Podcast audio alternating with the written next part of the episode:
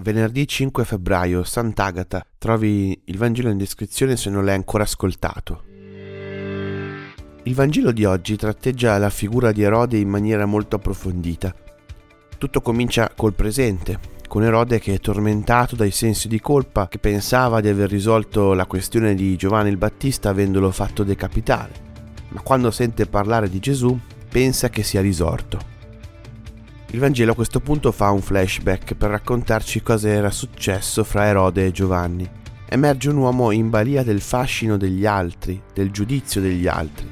Emerge come la coscienza non smetta mai di funzionare, perché sempre, in fondo, Erode sa cosa è giusto e cosa no si irrita per le parole di Giovanni nei riguardi della sua relazione con Erodiade, perché sa che non è una bella cosa quella che ha fatto, ma piuttosto che sentire ragione cerca di far tacere il profeta mettendolo in prigione, della serie lontano dagli occhi, lontano dal cuore.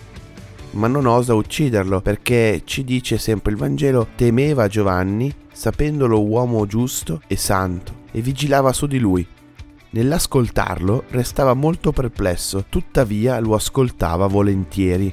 Poi c'è di nuovo quella catena di eventi in cui emerge la mollezza di Erode, in cui pur non ritenendola la cosa giusta, piuttosto che sfigurare davanti a tutti per la sua ridicola promessa fatta, fa decapitare il Battista.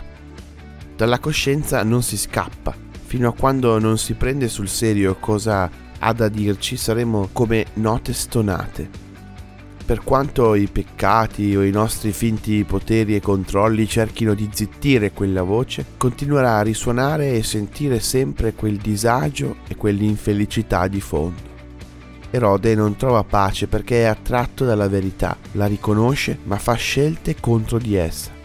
Chiediamo al Signore di smascherare anche in noi questo conflitto per saper fare scelte verso il vero che ci indica la coscienza, soprattutto quando ci spaventa per il cambiamento che potrebbe portarci. E oggi preghiamo anche per tutti Giovanni il Battista, per tutti coloro che ancora muoiono a causa della verità, per la prepotenza dei malvagi che si illudono di poter far tacere la coscienza. Per noi cristiani è spesso causa di martirio. Per questo oggi è Sant'Agata e vi lascio una breve biografia in descrizione di questa Vergine martire. Buona giornata a tutti.